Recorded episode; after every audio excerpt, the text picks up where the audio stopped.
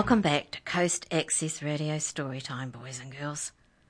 Today we'll finish reading Black Day by David Hill. Then I've got a cool picture book to share called Curly Cat by New Zealand writer Jennifer Somerville. Chapter 9 Over the weekend, text messages and phone calls flashed among the four kids as they planned their model of particles colliding. Jordan's uncle had loaned him a couple of paint guns that fired blobs of paint. They could aim the blobs of paint to smack into each other. Zoe managed to get through Monday without a detention. On Tuesday, Room 12 were once again working on their science fair projects. Only one week till the science fair, Miss Lai reminded them. The seed group had been told that they weren't allowed to grow their seeds, so they spelt out the words School sucks. They weren't happy. The fireworks group had been told that they weren't allowed to set off their fireworks inside the high school hall where the fair was being held. They weren't happy either. Meanwhile, Ben and Chi had almost finished making the eclipse model for Sean Simpson. It looked pretty cool, but nowhere near as cool and strange as the black hole model. Chad and the other three kept an eye on Sean as they worked to make sure he wasn't touching any switches or pushing any people. He wasn't. Instead, he just sat flicking paper pellets across the room when Miss Lai wasn't looking. On Chad and Jordan's table, two paint guns stood on stands. One was labelled matter, the other was labelled antimatter. I'll make a good copy later, added Keisha. Chad held a wire that led to the triggers of both guns. They fire blobs of Play Doh at each other, like hadron particles, he explained. On Keisha's and Zoe's desks stood a circular stretch of plastic railway track inside a cardboard tunnel. This showed the large Hadron Collider. Miss Lai came and looked. Other kids came over too, including Chi and Ben. Ben stood near Zoe. Sean Simpson stayed in his seat and made loud yawning noises. He sounds like a black hole. All right, Jordan muttered. Want a demo? Zoe asked. Everyone nodded. Chad pulled the wire. From the matter paint gun, a blob of red Play-Doh shot out. From the antimatter gun, a blue blob shot out. They hit each other. Whack! And fell on the table in a blob of red and blue. Cool as, Room 12 shouted in unison. Dumb as, Sean Simpson said, and flicked another pellet. People were calling out, asking Chad to do it again. Ready? asked Jordan. Five, four, three, two. Just then, a small white shape flashed across the room and hit one paint gun, knocking it sideways. Chad jerked, and the wire in his hand jerked too. The paint guns fired, but they weren't pointing at each other now. The red Play Doh shot in one direction, hit a vase on Miss Lai's table, and smashed it. The blue Play Doh shot in another direction, hit a window, and cracked it. Oh, I'm so sorry. Sean Simpson was smirking. I got so interested. I forgot I was flicking some pellets. Miss Lai stared hard at him. I think your family can pay for a new window and vase, Sean. Sean just sneered. Again there was silence among the black hole makers. A furious, anxious silence. Just seven days until the science fair. How were they going to make a display that Sean Simpson couldn't wreck? How? Chapter 10 Four angry figures arrived at the observatory after school on Tuesday. Yes, four. Zoe was too wild to even think about kicking Sean Simpson. They cautiously opened the door, but Auntie Kim didn't seem to be doing an experiment. She was drawing a diagram on the observatory's whiteboard, a diagram like a huge exploding grapefruit. I'm planning to contact the gas company, she explained. If they have 40 or 50 spare gas valves, it could give me enough gas to make a very small star. Then I just have to start it burning. Chad told his auntie how Sean Simpson had ruined their large Hadron Collider display. Are there any other ways a black hole could start? Anything else we can show? Auntie Kim thought, maybe one other way. The kids looked pleased. It's my own idea, she added. The kids looked nervous. You put a really small object in a very powerful magnetic field, Auntie Kim went on.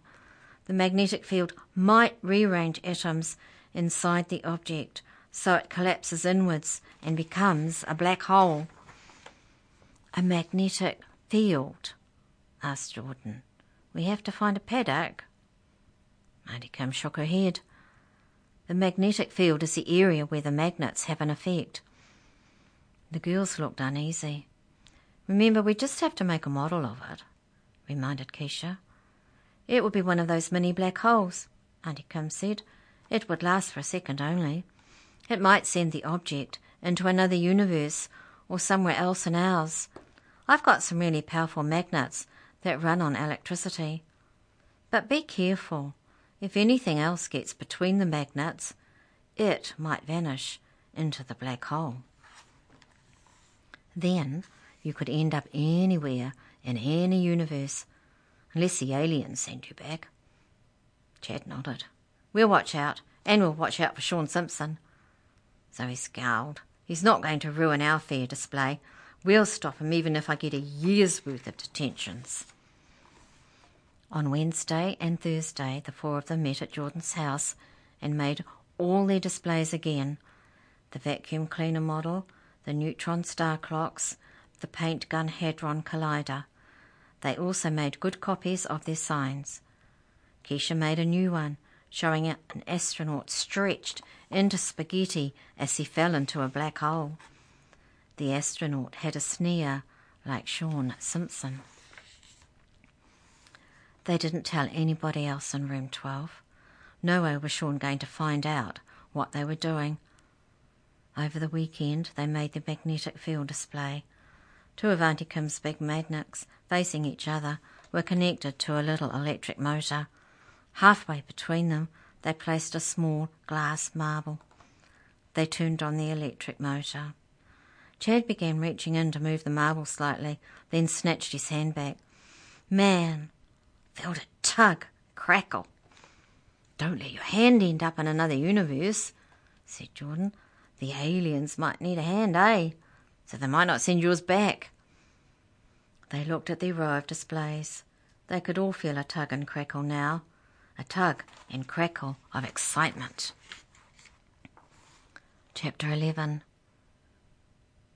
On Tuesday morning, parents' cars, vans, and SUVs carried projects to the high school hall. Jordan's uncle's station wagon carried the black hole displays. My nana said she'd drive us, Zoe said, but I thought we'd better not destroy the universe on the way there. A shiny new SUV pulled up. Sean Simpson got out and started ordering Ben and Chi to carry the Eclipse display inside. Don't let him near our stuff, remember? Keisha muttered. Inside, the high school hall was full of kids from room 12, other rooms, other schools. There were models, signs, motors, there were whirrings, beepings, pingings. A girl went past carrying a volcano. A guy went past carrying two brontosauruses. Mrs. Lai waved them over to where tables stood against a wall, and they began setting up their displays. Three tables along, Ben and Chi were assembling theirs. Sean wandered around, sneering at other projects. I'm watching him, Jordan told the others. It took half an hour to set up the black hole display. They tested the vacuum cleaner, and heads turned all around the hall as it whirred. They laid out the clocks with neutron star models on their hands, and kids from other schools came to look. They put up the signs, and kids from room 12 laughed at the spaghetti shaped astronaut. Who does he remind me of? asked Ben. He and Zoe grinned at each other. We won't turn the magnets on until the judges come, Keisha nodded at where two men and a woman with clipboards were examining the displays. There's some cool projects here, said Jed. Yeah, agreed Keisha. Ours. I'm still watching Sean Simpson, Jordan told them. Half an hour later, the judges arrived at the black hole display. Keisha turned the magnets on. Leave it alone, she hissed as Chad reached out to move the marble. We want you in this universe when we win. The judges looked at the vacuum cleaner display and smiled. They looked at the clock display and nodded. They looked at the paint gun display and the magnet and marble display, nodded more, and wrote things on their clipboards. Very interesting, the woman judge said. Well done. The judges moved on to the next project. I'm still watching Sean Simpson, Jordan said. Chapter 12 Time ticked by. The judges moved from table to table. The floor black hole makers took turns wandering around the other projects. Sean Simpson came past theirs and ignored it. I'm still watch, Jordan began. Then he stopped. The hall was going quiet. The judges were on the stage and one stood at the microphone. I want to congratulate everyone who's entered in the science fair, he began. The standard is very high. We've seen many excellent projects. The black hole makers glanced at each other. Then they all watched the judges. Beside them, the vacuum cleaner whirred, the clocks ticked, the magnets crackled. It's been very hard deciding the winners, the judge continued, but after a lot of discussion, something moved beside the black hole tables. Chad turned to look and froze. Sean Simpson was there, leaning towards their display. Chad gasped, and the other three kids' heads whipped around. Up on stage, the judge talked on. Sean reached towards the magnets. He held something in one hand. Chad saw what it was a metal ruler. Sean sneered at Chad and started to swing the ruler at the display. The four kids' mouths seemed stuck. They couldn't speak. Keisha lunged forward and collided with Zoe. Jordan jerked forward and bumped into Chad. Ben was trying to stop Sean as well. Sean Simpson sneered again. He swung the ruler down so it would whack against the marble and the magnets and send them all flying. The ruler's metal end touched the marble. There was a flash, a dark flash, like black lightning. The space around the table seemed to jump suddenly. Then the marble vanished. So did the metal ruler. And so did Sean Simpson. The four black hole makers and Ben all gaped. For a second, an incredibly tiny, incredibly dark point of light glowed where the marble had been. A flicker surrounded it. The flicker disappeared into the darkness and was gone. Then the black point was gone too. It was so silent and so fast that nobody else seemed to have noticed. A few kids at nearby tables glanced across in a puzzled sort of way, then turned back towards the stage. Chad swallowed and stared. So did the others. Where's he? whispered Ben. Has he? gasped Zoe. He can't, muttered Keisha. He has, cried Chad. We made a real one after all, said Jordan. Zoe pointed to the stage. The judge at the microphone was still speaking as if nothing had happened. And so our choice is Sean Spaghetti. I mean, Sean Simpson is in a different universe, Chad's mind was telling him, or in another part of ours, and and I bet any alien send him back to us as fast as they can. Then Keisha grabbed Chad's arm. He stared once more at the stage and the judge. The first prize goes to a project that shows how one of the most amazing objects in space might form, awarded to four pupils from. The rest of room 12 started cheering. Jordan, Zoe, Chad, and Keisha gave each other huge grins. Then above the cheers, Chad heard another noise, a noise from very near, yet very far away, a sneering noise. Someone, somewhere, in some universe, is in a hurry to send Sean back, all right, Chad thought. He grinned again. Too late, Sean. We won. Then he grinned a third time. We won. You zero. That was a cool ending, wasn't it? A bit of a surprise having Sean disappear into a black hole. Hmm, makes you think. Here we go with Curly Cat, a cat with a very different tail.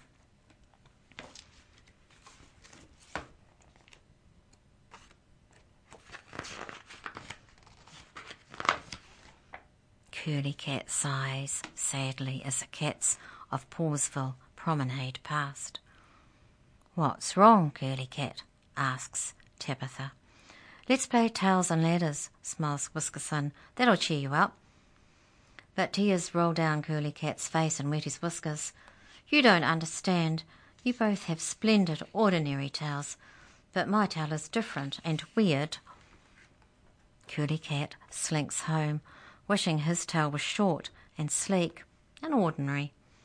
He doesn't notice his long curly tail vacuuming up the rubbish, but Meanie does.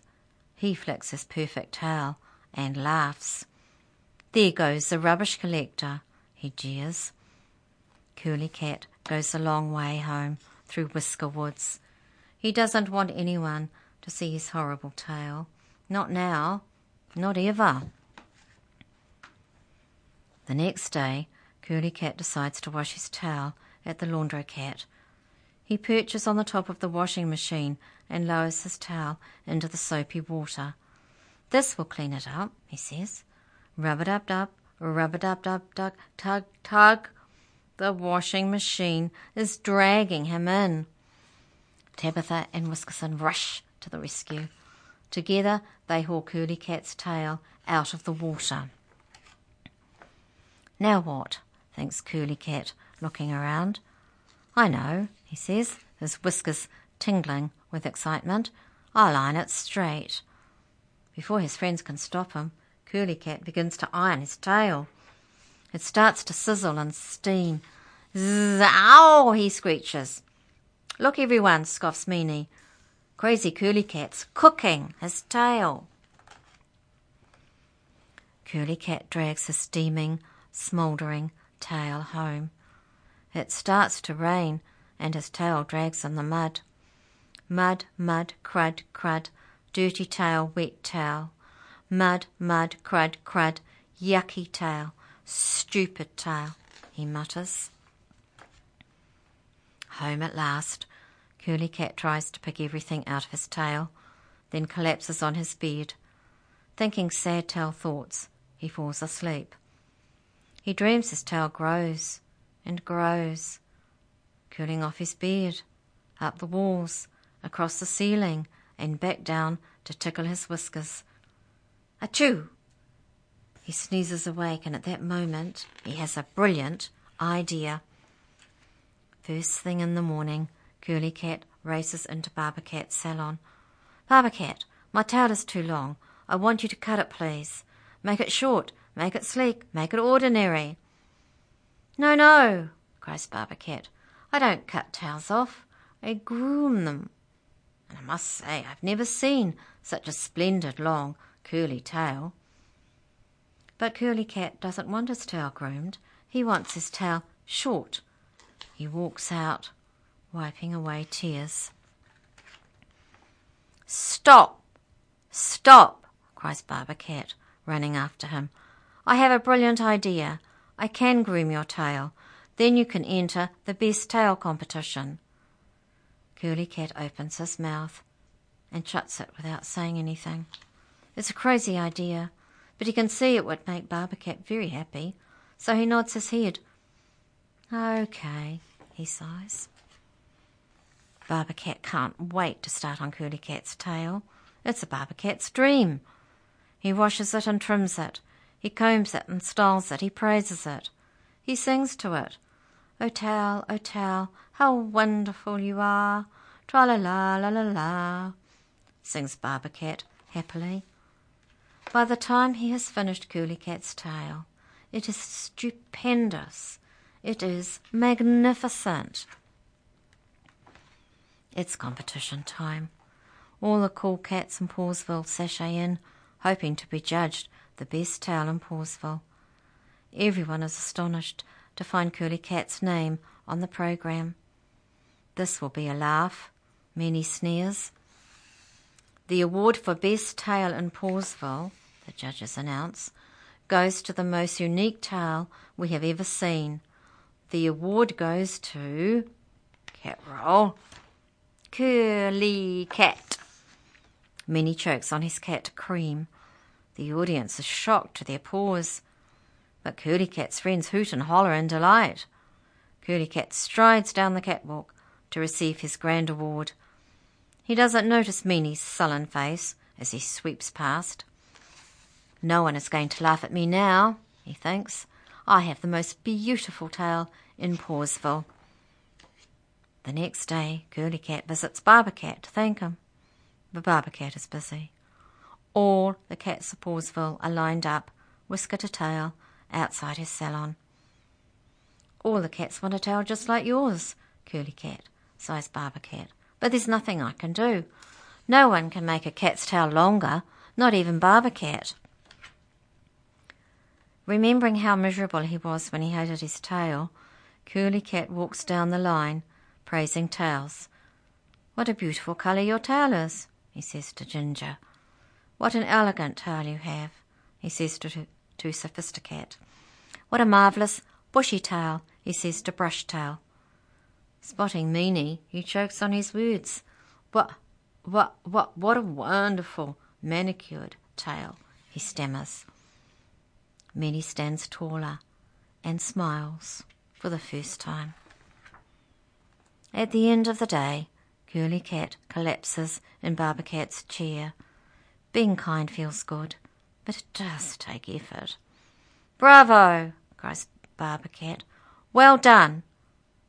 Curly Cat loves having new friends. Good night, he calls to them as he heads home. He is looking forward to dinner with Tabitha and Whiskerson perfectly topped off with a game of tails and ladders. And this got lovely, interesting facts at the end of this book about all sorts of pussycats and their tails. Doesn't he sound a super special cat? Mind you, I love cats and think they are all special. That's all for now. Just time to say happy reading, have an awesome Christmas. Goodbye.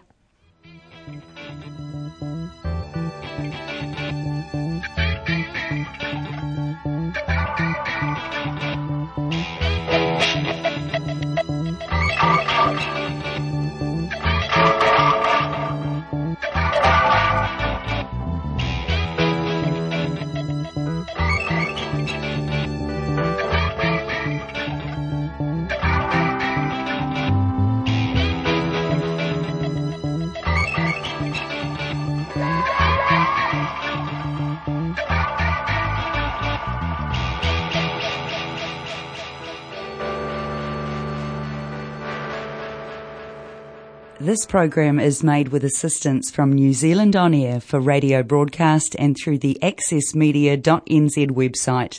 Thank you, New Zealand On Air.